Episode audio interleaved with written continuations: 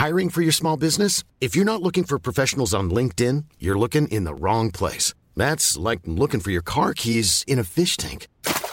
LinkedIn helps you hire professionals you can't find anywhere else, even those who aren't actively searching for a new job but might be open to the perfect role. In a given month, over 70% of LinkedIn users don't even visit other leading job sites. So start looking in the right place. With LinkedIn, you can hire professionals like a professional. Post your free job on linkedin.com slash people today. Since 2013, Bombas has donated over 100 million socks, underwear, and T-shirts to those facing homelessness. If we counted those on air, this ad would last over 1,157 days. But if we counted the time it takes to make a donation possible, it would take just a few clicks. Because every time you make a purchase, Bombas donates an item to someone who needs it. Go to bombas.com slash ACAST and use code ACAST for 20% off your first purchase. That's bombas.com slash ACAST, code ACAST. Welcome to The Londown, a podcast analysing breaking news in architecture, housing, and planning produced by Open City, which is a charity dedicated to making cities everywhere more open, accessible, and equitable. From now on, by signing up as an Open City friend from £5 a month, you can get early, ad free access to The Londown and free tickets to live recordings throughout the year. Plus, you get all the other benefits of being an Open City friend too, including access to an exclusive program of year round in person events. Also, by donating, you're supporting independent journalism, keeping the Londown free and accessible for others, and directly helping Open City's wider educational work, particularly with children and young people from underrepresented communities. To sign up as an Open City friend and get early ad free access to the Londown, click the link in the show notes or visit opencity.org.uk slash friends. Thank you. On with the show.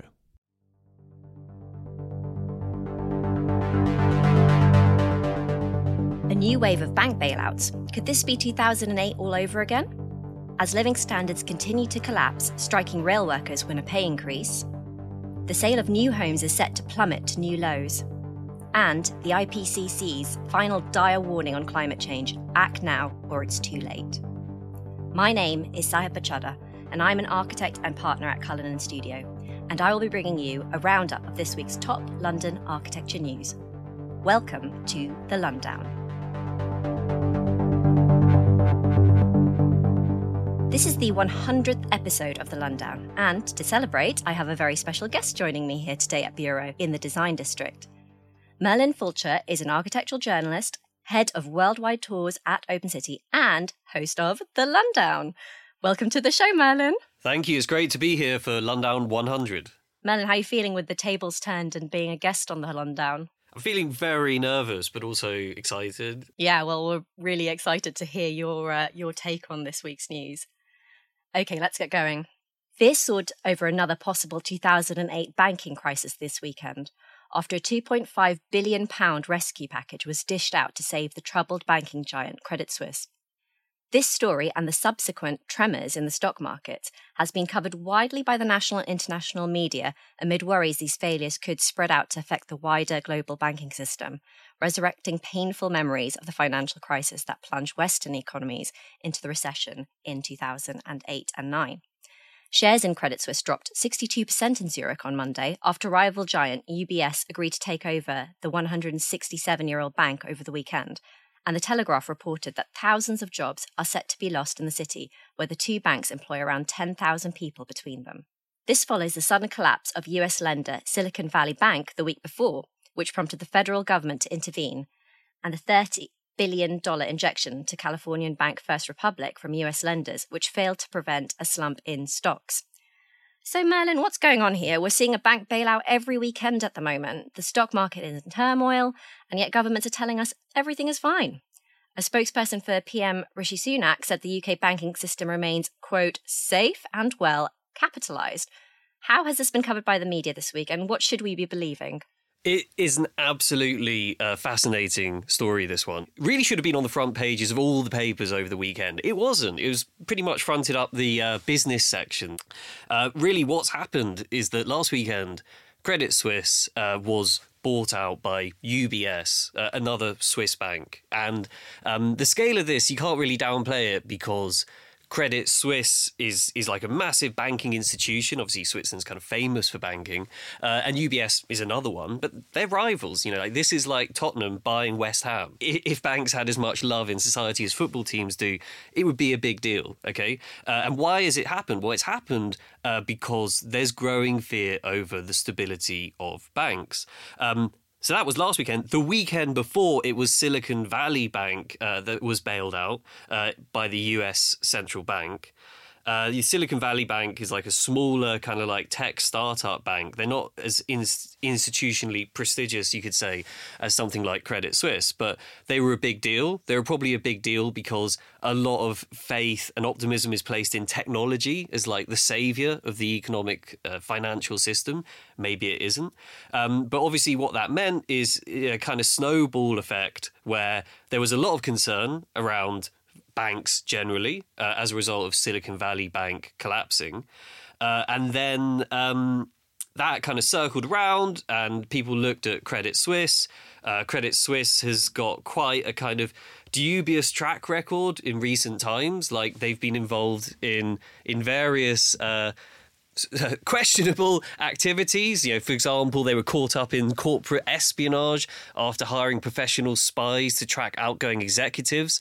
Um, they had to admit to defrauding investors as part of the Mozambique tuna bonds loan scandal. Like, sounds salacious. You know, some people are trying to make money out of tech. Credit Suisse was like going for some tuna bonds. Uh, they don't exactly found, sound like the most dynamic, interesting, you know, banking fund. They probably deserved like the collapse in confidence that they got. Um, they were also involved in Greensill Capital. Uh, people might remember that was the one that David Cameron was lobbying hard for uh, when he was not prime minister anymore.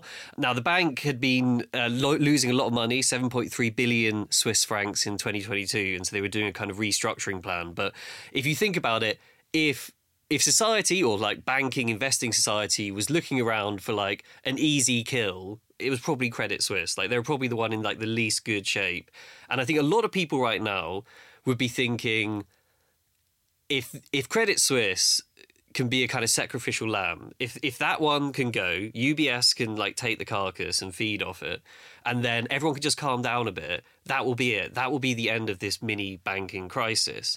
Um, and I think they're probably right. We're probably not facing a systemic banking crisis of the kind we did in 2008. Uh, that was when one bank collapsed, but it was clear that pretty much every bank could collapse for the same reasons. Okay. So I don't think we are facing a systemic banking crisis, but we're definitely facing a kind of systemic crisis in a lack of imagination. Um, because like if we're just bailing out banks again, like it's just not money well spent. Like banks are just not delivering the kind of growth uh, and the kind of investment that we need. Certainly here in the UK. Um, so yeah, there are definitely systemic problems. It's probably not a banking crisis this week. Okay, well, there's still some Hollywood blockbuster level stuff in there. I mean, do you think some of the lack of coverage in the media is sort of attempt to downplay the situation, or do you think it's pitched about right?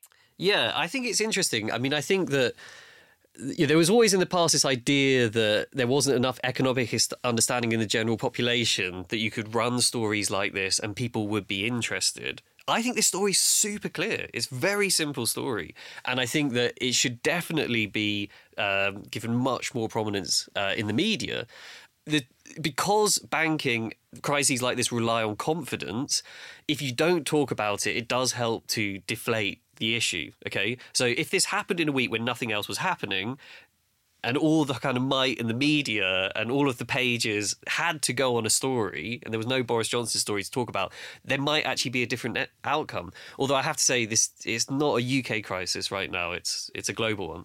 So let's move on to the next part of this story, which is that Sky News reported that the British arm of Silicon Valley Bank handed out between 15 to 20 million pounds of bonuses just days after the HSBC snapped it up as the parent company faced insolvency in the US. So the payouts, which were approved by SVB's um, UK's new owner, HSBC, have been described by sources as, quote, modest and a sign of confidence in the talent base. So, Merlin, this seems to indicate a level of security or even rewards for people within the financial sector. So, what does this current crisis mean for the quote, ordinary people in England and London specifically? Should people be bracing themselves for another drop in living standards as we saw after the 2008 crash on top of everything else that's going on? Yes, absolutely. People should be bracing for another collapse in living standards. That is happening. That has also been happening for quite a long time, and it's been happening since the 2008 financial crash. The reason our living standards are collapsing is not like directly because Silicon Valley Bank employees in the UK are getting bonuses, right? But it is like a very galling thing to happen at the same time. Now, cast our minds back to 2008. Banks collapsed, banks were bailed out, a lot of bankers lost their jobs. Some kept their jobs. Some, within short space of time, were getting bonuses again because that's the way the, the, employment culture works within that sector. Um, and that just looked, looked very weird for everyone else at the time because what happened after 2008, um, through various like, political upheavals and changes of direction, we then had pay freezes being put across the public sector. So a lot of people, uh, their wages didn't change, but because of inflation, that meant they basically had a pay cut.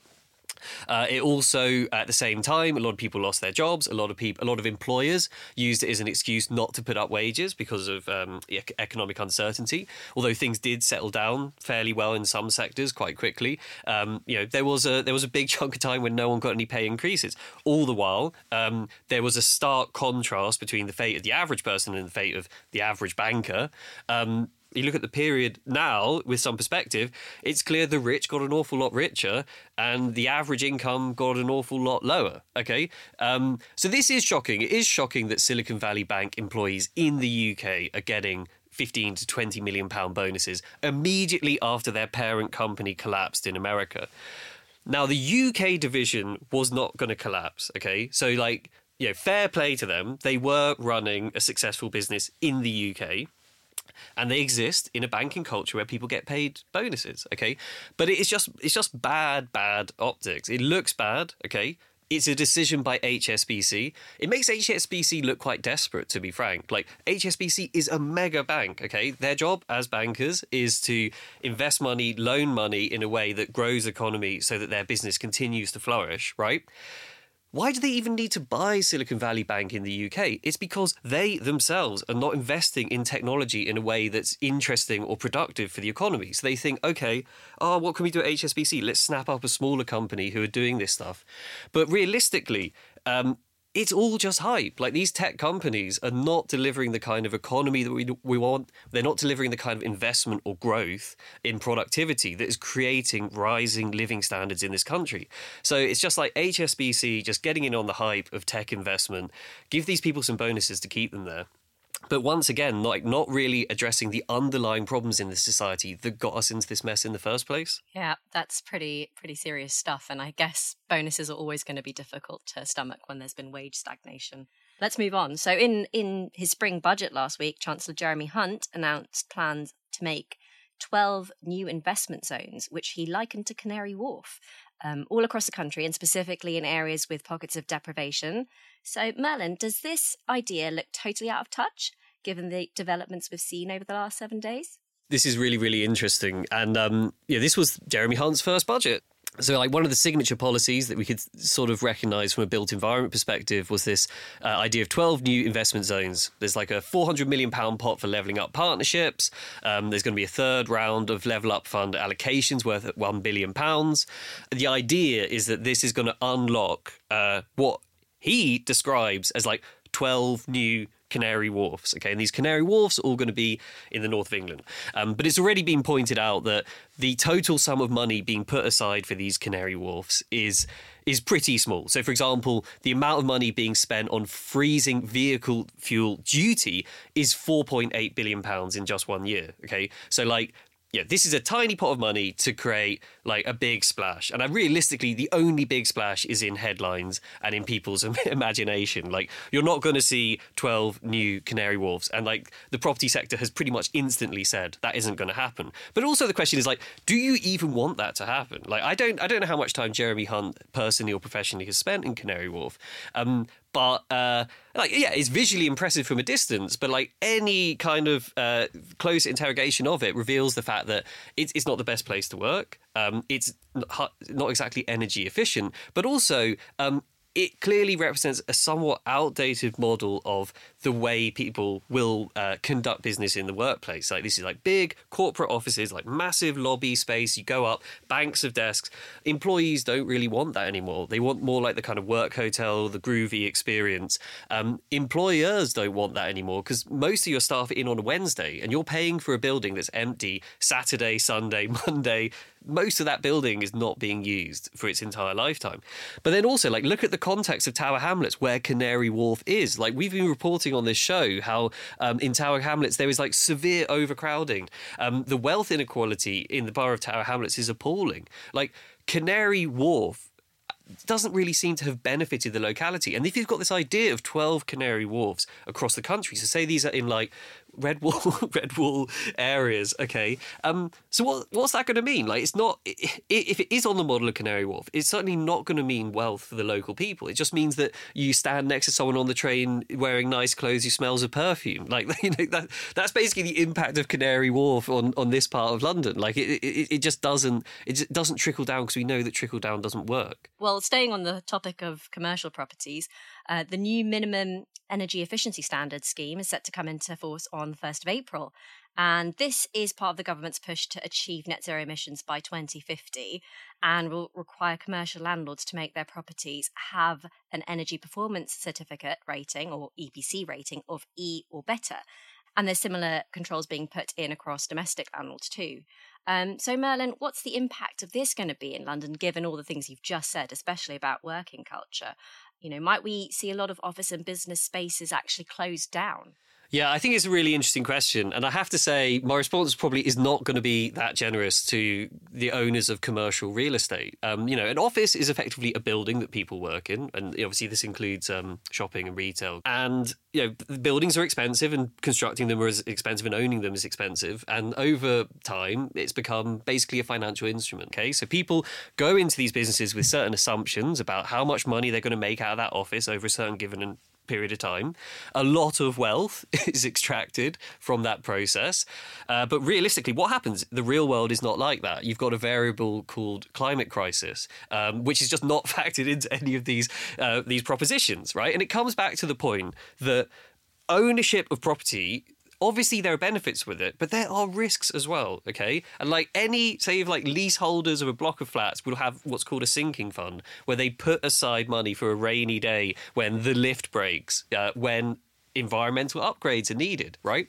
And like if you run any business, like you have got to make decisions based on risks, okay? So you've got to look at the risks that are going on in planet Earth, okay? And it is quite clear for a very long time that one of those is climate crisis, okay? Like it should take nobody by surprise that some reg- legislation or regulation will come along and mean that you're going to be significantly out of pocket to bring these buildings up to standard. What's more shocking is the fact they didn't do this themselves, okay? Because that's obvious good financial sense. The point is is that the whole model of commercial property ownership is just fully extractive, okay? It just it does not invest back in the buildings or in society, and that is why our society is not growing in a productive way. That is why living standards are collapsing. And like if you want an analogy for it, it's like yeah, the, the, UK economy really is basically just like getting a racehorse that won some races at some point, um, and just like relentlessly feeding it performance enhancing substances, like never looking after it in the way it should be,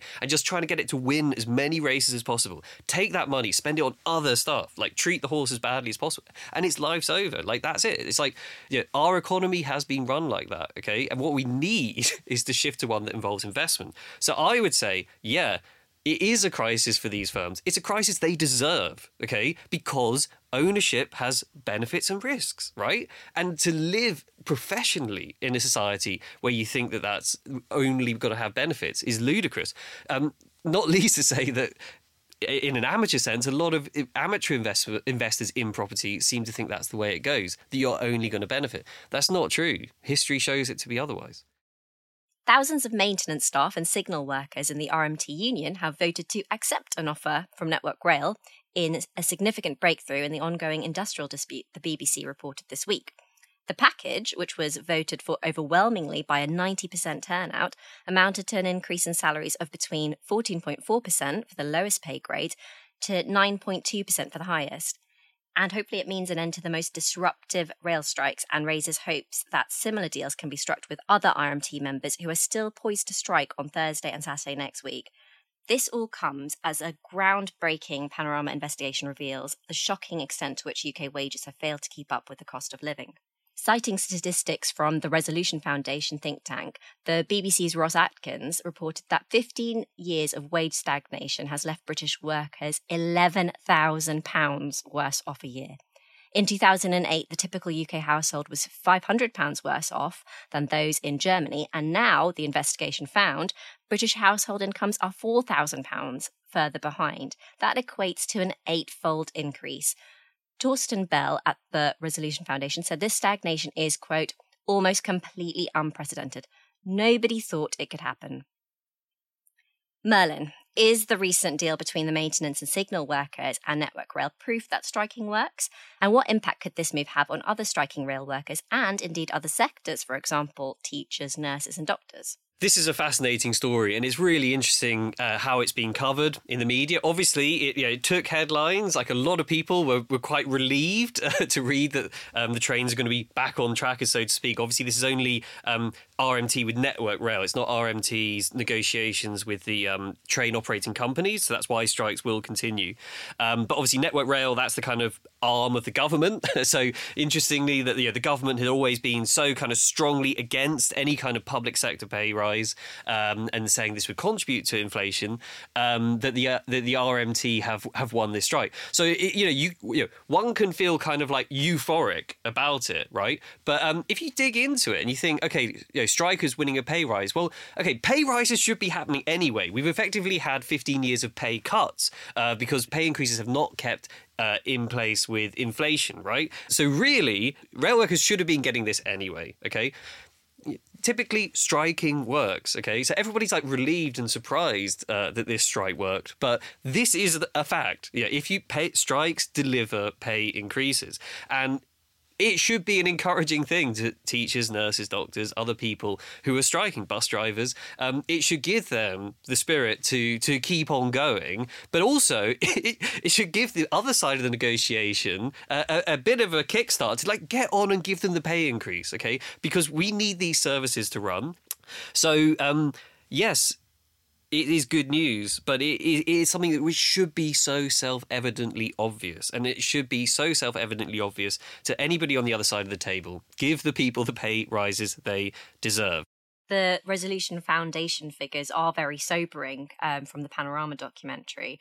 Um, but they do help put the scale of the current cost of living crisis into perspective. So, what was your reaction to the panorama that aired this week? Did it make you feel sort of emotional, or how how how did you react? It, was a real landmark moment. It was a show presented uh, by Ros Atkins, who's like a kind of rising star BBC journalist, and it was working with the Resolution Foundation quoted Torsten Bell uh, quite heavily in it.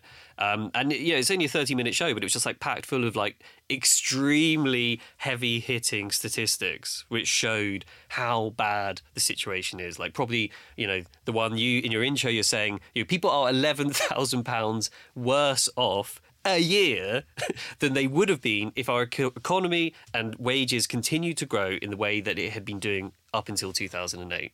Okay, and it's like when you think about how messed up our society is now, whether it's like extreme politics or um, just like uncertainty around housing or employment, like all of it tracks back to this because so much of the world we live in today was kind of formed at this time pre-crash. Like nothing in our in our um, approach has changed, which is what is uh, is is so shocking. So that since 2008, you know, for various ideological reasons, we went down a route uh, which was you know described as like a long-term economic plan or like fixing the roof while the sun is shining.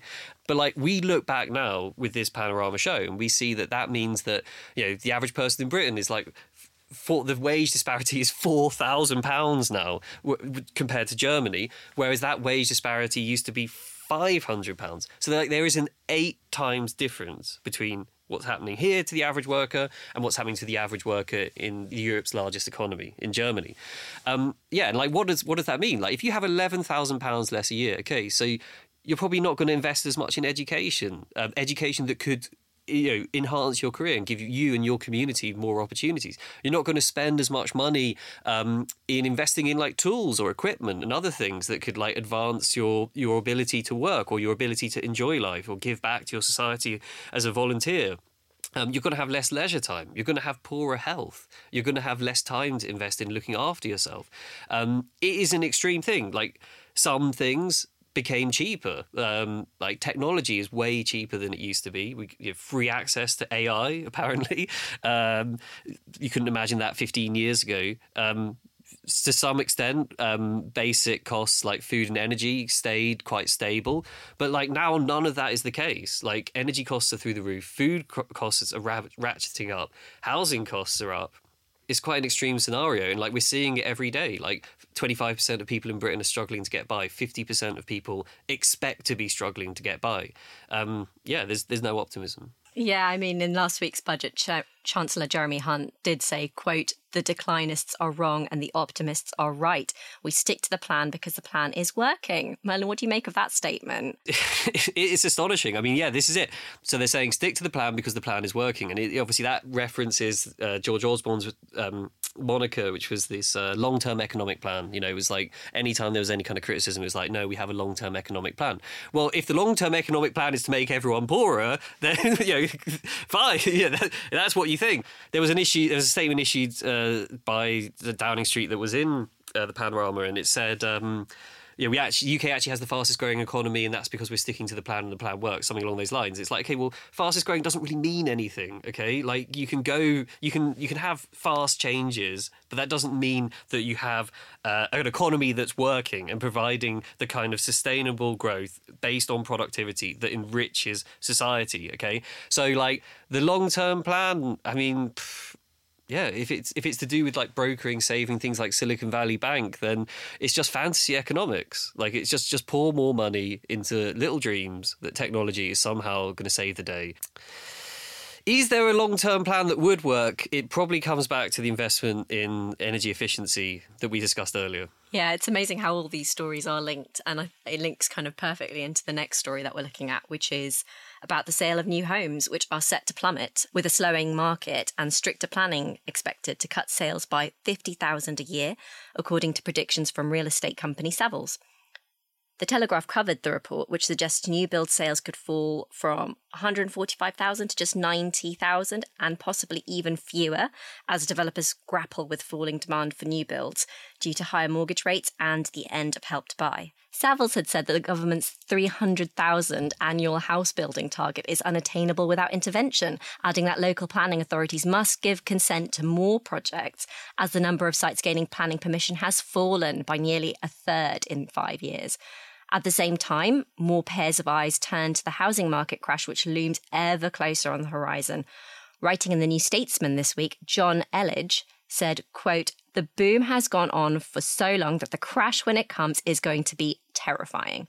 People who've worked their backsides off to get on the ladder are going to be ruined. Some will lose their homes.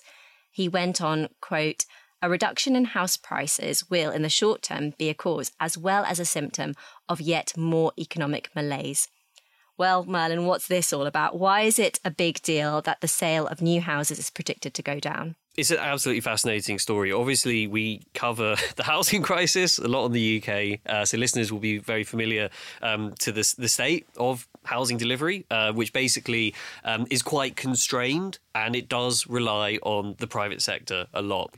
Now, in the past, you used to have a, a, certain amount of private sector delivery and a big chunk of public sector delivery. And as a result, you had a kind of healthy mix that dealt with the reality of housing, which is that it cannot be entirely left to market forces. But uh, for ideological reasons, uh, we've sort of tailored and sorry tapered towards a scenario we're in now, where seventy percent of the delivery of new homes every year comes through private house sales. Okay, 70%, right? So that's an awful lot. And anecdotally, think about yourself, think about your mates.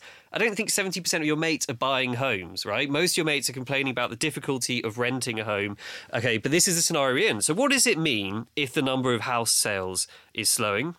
Well, um, it, it, basically will mean that, f- that f- fewer homes will be built uh, because in the private sector they're not going to build homes that they can't sell, um, and they don't want them just sitting there as a built home, not on the market. That costs money because you borrowed money to build that house in the first place.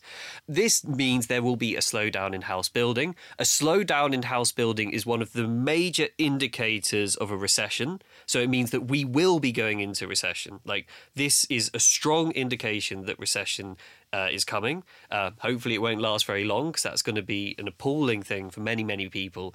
Um, especially uh, anyone looking for a house. You know, it's going to make it harder. Um, but certainly, uh, if fewer new homes are being built, uh, there will be fewer house sales. There's less demand for house sales. A lot of people, um, if you're privileged enough to own and live in a house, you simply will not sell your house. You'll just hang on to it and wait for the prices to go up. So there'll, there'll be less market activity. Um, we do we apparently do a pretty good job in this country of like obscure, obscuring what's really going on. People don't talk about massive discounting in housing as much as we should. Uh, it's been happening a lot. It should be a front page story. It isn't. Um, we don't really have like price discovery in the housing sector that you do in other areas. So it's like, you know, every day I have to buy certain products like gas and electricity. So like the price, it, it's quite clear what's going on housing is treated like a market, but it, you know, it's controlled by estate agents and the people who dictate the pace and when sales happen. Um, so like you don't see the real prices because you can simply like slow it down and change it, and you can do all kinds of stuff to to make things look better than they are. So when they look bad, they really are bad. yeah, I mean, you've kind of already alluded to this, but who who's this going to impact then? Given that the average cost of a first home in London is five hundred eighty-seven £1,700, the deposit for which would be a staggering 188,700, which people obviously just have lying around, um, according to new data from Halifax, that is. So, is this an issue that just faces the rich, or um, are will there going to be ripple effects through onto quote ordinary people? Five hundred eighty-seven thousand seven hundred pounds. Your average price. It's just it's insane. Like no one, no one can really afford that. And certainly, like having a, a one hundred eighty-eight thousand seven hundred pound deposit. Well, who is that? Basically, it's either someone who's had some kind of epic inheritance or some kind of epic bonus. Maybe they work, worked at Silicon Valley Bank, uh, or it's um, uh, you know, somebody who's already on the housing ladder and they've um, you know, built up this little portfolio, this little a- asset egg uh, that they can then use to buy that place. So, like, is that your average person? Probably not.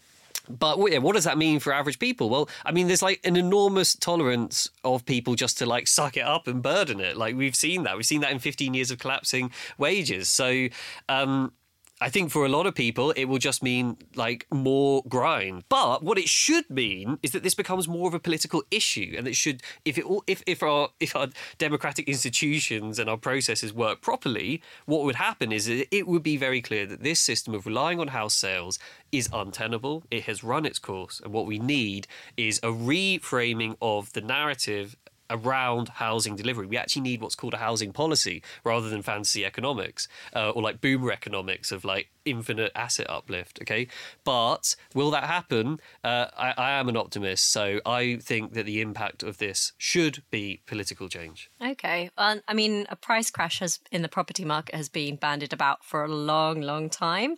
I think you know Uh, we're all used to hearing it in the news, but house prices consistently have remained high and continued to ascend through crisis after crisis, pandemic, Brexit, and they even fared much better than expected after the, the 2008 crash. So, are the property prices invincible, Merlin? In the 2008 financial crisis, house prices did collapse significantly, but like everything was in trouble. Like there, there have been collapses in house prices. For example, like super expensive London in the centre, super expensive housing in the centre of London is down. It hasn't really been covered that well. Like it's you know it's not it's not a story that's been picked up very well. Like people are discounting hundred thousand pounds off their homes. There's there's like Nine Elms luxury flats that've had millions taken off them to, in order to sell them. A house price crash in a way that affects everybody. Um, it could happen. Uh, the thing is, is that there is still a lot of demand and there is not enough housing. Um, but also socially and politically, we know that everything will be done to keep house prices up. It's yeah, I'd like to think that a house price crash would solve all of our problems, but it won't. Like, what we really need is a sustainable approach, uh, a, a, much more mixed market for housing, which get, lets people access public housing quickly and on demand to scale up and to scale down for the, for their needs. You know, it, needs to be like any other marketplace. Um, it is not. The world's leading climate scientists have issued their final warning on climate change. Act now or it's too late.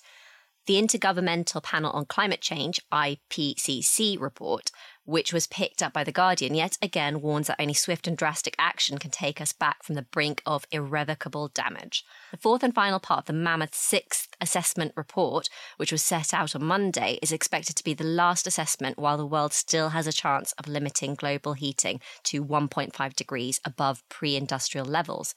Antonio Guterres, the UN Secretary General, said, quote, This report is a clarion call to massively fast track climate efforts by every country and every sector and on every time frame. Our world needs climate action on all fronts, everything, everywhere, all at once. Merlin, what's this all about? How has this been covered by the media this week? Yeah, this is a fascinating story. Um, obviously, I'm not like a, a climate scientist, um, but I appreciate the work that's been done by climate scientists over eight years uh, putting together this this report, and it is a massive, massive story. So effectively, what they're saying is like we're on the brink unless we change everything right now um, it's irreversible. Like the damage to nature, to the environment, to human society is catastrophic. And if I think about it, I'd probably say that's like a, they're under they're understating it. Like if you think about this as a report that's been going on for years, people have been warning about climate crisis since the 90s. Scientists have known about it since the 1970s. Uh, our industrialized society and sort of political order have done their best to like hide it as an issue for a very very long time. Like you're up against an enormous drag, which has been like multi-decade drag, which has been used to like stop the change that is required. Um, it would not surprise me if there's somewhere along the process of these eight years, like it's been a bit watered down to the extent they're saying you've still got one more chance. We don't really have one more chance. We've really gone beyond this point, and like we need to do some pretty drastic stuff pretty quickly, um, like a fundamental rethink of pretty much everything. Um, and like yeah, there's to a certain extent like that's what we do as individuals. Um, as individuals, we're already demanding to our politicians and global leaders to do something on this. Uh, you just only have to look at the controversy around like new oil enterprises or new coal mines and so on. Like people want something to be done, uh, and this is a report that is aimed at governments. Okay, so it's the governments are meant to read this and they're meant to get their act on pronto, uh, and we know they're not. Like you know, you can see that like there is so much policy which is just not taking this seriously as a piece of news, it, it, I think I feel it was given good gravity. Like it was, it was reported properly. Um, it is a, it's a really, it's a, it's a really, really big story. But like you know, if you if you turn to like the right wing press, I say if you look at like the GB News channel, so like yeah, there are big sectors potentially of society that just do not see this as an issue, or that at least you know there are um, there are voices, they, one could say even propagandists, who will happily like bury this story and say, um, yeah, this is an infringement on civil liberties, and people should be able to drive ten liter engines and um, fly everywhere and so on and so forth. Yeah, I mean the the last chance you know angle is you know it's really scary but I, I, do feel sometimes that you hear this with every report that comes out like now is the last point and you feel like that's the the point the line in the sand but then you know it comes again and it says now so when is right now when you know you, you kind of alluded to this already that it you know it was like you know several years or more ago was right now the point at which we had to change things and have we actually gone too far I mean, okay, there was a really interesting statistic this morning um, that I saw on uh, on Twitter, and it was to someone called Simon Evans, and they were saying the number of UK homes getting loft or cavity wall insulation um, has fallen 42% and is now 98% below levels seen in 2012. Um, also, the another tweet by Simon Evans saying that we are now 9.8 billion pounds poorer because we did not adopt the energy efficiency improvements that were supposed to be put into new housing, uh, but were scrapped by the coalition government, uh, who described it as green crap. Okay. Cast your mind back to 2008, 2007, before the financial crash. Energy efficiency was a big issue. Everybody, everything that was being said right now was being said back then. Okay, we had a financial crash, and that was used as a pretext to dump a whole load of really important regulations. For example, here in the UK, one of them was called Code for Sustainable Homes. It would have given us zero carbon homes. Um, it was scrapped. It was scrapped because it was seen as like regulation that was holding back business. Oh yeah, that same business that's given us a society with no growth, with no productivity, right? This was the stuff that could have solved that crisis and solved the energy crisis, and it's just kicked out because we don't really have the kind of uh, political debate or narrative which allows us to do sensible things. Um, I still think we can make big changes now, but those changes are not about like me or you putting our potato peelings in a composter. Like it needs to come from the top. Like it, you know, it, it has to come from there. Like that is it. Like that is the fact. And um, what's concerning is that it is not happening here in an advanced uh, democ- democratic society. Like, and it, in fact, it's it's gone the opposite way, and we're seeing a populist backlash against uh, climate science. Um, it's certainly not happening in authoritarian societies either. And it's not happening from industrial society, from the companies. It's not happening from the tech companies, the so-called saviors, you know. So like, where's it going to ha- where's it going to come from? It, that is very troubling. Well, I mean, it's an issue that obviously um, has seen a lot of coverage, especially with the various climate protests from Just Stop Oil and XR, Extinction Rebellion. And um, in response to, to, these sort of protests, the government has implemented quite draconian anti-protest laws, which incidentally has seen the UK downgraded in civic in the Civic Freedoms Index, and it now ranks alongside countries like South Africa, Poland, and Hungary. Merlin, how confident are you that the government has listened not only to calls from its citizens but also from the world's top scientists? the increase in popular uh, sentiment and in protest about climate crisis has made a huge difference to it being really high up the political agenda. It cannot be ignored because so many people in society feel so strongly about this. Cannot downplay the importance of protest enough because, as we're saying, this change has to come from governments. It has to come from uh, companies. Um, and like, if it can't happen here in a you know, so-called advanced democratic country, where's it going to happen? It needs to happen here. Uh, in this, we need to have a space where um, the correct pressure can be put onto government to make the right decisions. However, uh, we are seeing a really uh, a hard-handed response, which is taking away civil liberties, which is basically specifically targeting climate protesters, it seems, and just saying like we're having none of this. Yeah, well, I mean, in response to the report, the AJ did write that the they think you know well that in the built environment sector, retrofit is key to avoiding climate disaster. So, how important do you think the role of retrofit is in the UK's response to climate change? Globally, it should be a massive issue. Um, yeah, there are some parts of this in the world where people are building more things, but other parts of the world, like here, where there's an enormous amount of historic built environment, like London, the vast majority of London is old buildings. Okay, there is enormous potential uh, for retrofit in our built environment. Um, it needs to be brought up to environmental standards. That would save us a huge amount of money. Um, but also, like, it is totally possible to deliver everything we need with what we already have, um, or at least if we do have to take a building down or repurpose it to recycle as much of what it is is there as possible. Um, it is it is quite frankly a complete crisis of imagination and a deceit when somebody says a building needs to be pulled down to be rebuilt. Yeah, and what sort of things do you think um, we need to support retrofit in this country? I think it's been covered on the Londown before, things like VAT um, and so on. But you know, what else is there? Is there anything else you could add to that? There, there's like certain amount of planning reforms that can be done. So, like we said, how the City of London wants um, developers to say how they could repurpose the existing building and as a counter alternative if they're coming forward with a, a new building proposal. Um, I so I would probably say regulation on investors. I think investors culturally need to realize that it's like the, sh- the show's different now. Like it's a different game, and enjoy that, and like actually get imaginative about their business and think rethink how it could work in the present era at a smaller scale, like residentially and homeowners. Like we need to have a bit of a culture that just celebrates like making your house cool and environmentally sustainable. Yeah, very true. Right. So uh, after all of that, very, very intense stuff there. Um, we're going to have some lighter stuff with the culture section. So, um, uh, in the culture this week, uh, the Times ran an article dissecting the Starchitect designed huddle of skyscrapers, which forms the capital's largest regeneration project, Nine Elms. The author, Melissa York, joined one of Open City's guided walking tours to find out about one of London's most controversial new neighbourhoods. Merlin, as well as being a host of the Londown, you're head of tours at Open City. So, why are walking tours a good way to truly understand an area? Like it's so cool that Melissa York in the Sunday Times covered the Nine Elms walking tour. It's a new walking tour that Open City's created. Uh, one of our tour guides, Nick Edwards, uh, who covered King's Cross, uh, is now our expert on Nine Elms. Nine Elms is an area of massive transformation, but unlike King's Cross, that was in one ownership, this is in many ownerships, and you see a kind of um, a, a, a, thrusting capitalist approach to urban development. So it's like different companies fighting to build the tallest building or get the most money out of the, the smallest piece of land. Um, it's not to everyone's taste. I mean, I, I grew up in Battersea. I know Battersea really well. I remember what now Nine Elms used to be. It was it was nothing. It was just warehouses. Like there was not much going on.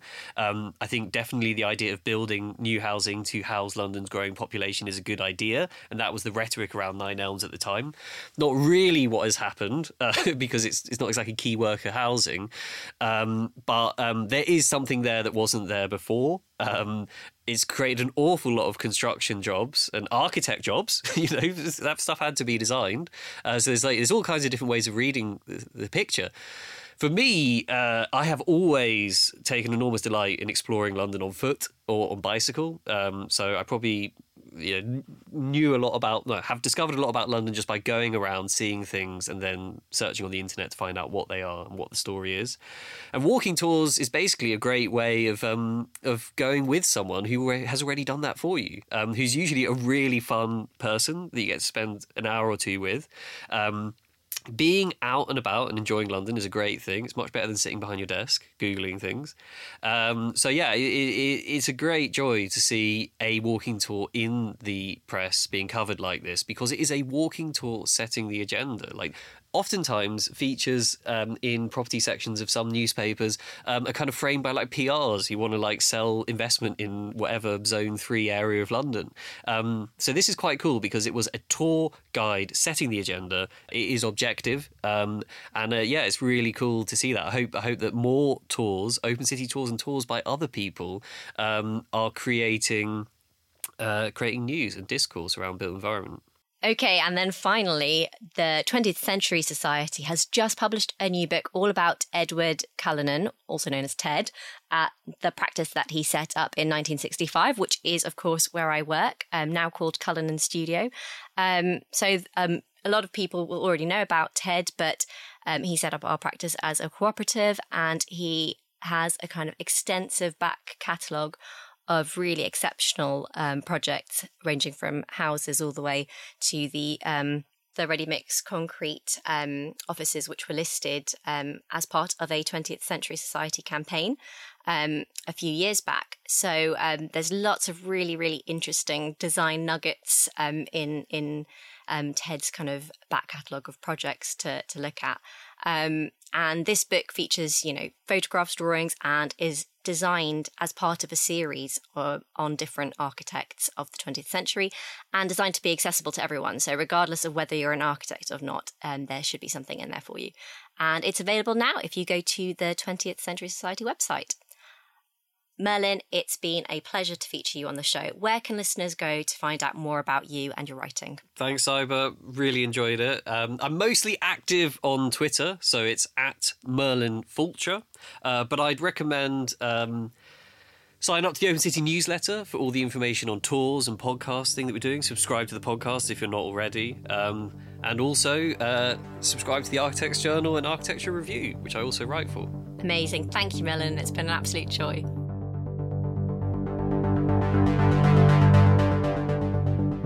You've been listening to The Londown, a podcast from Open City in association with the London Society.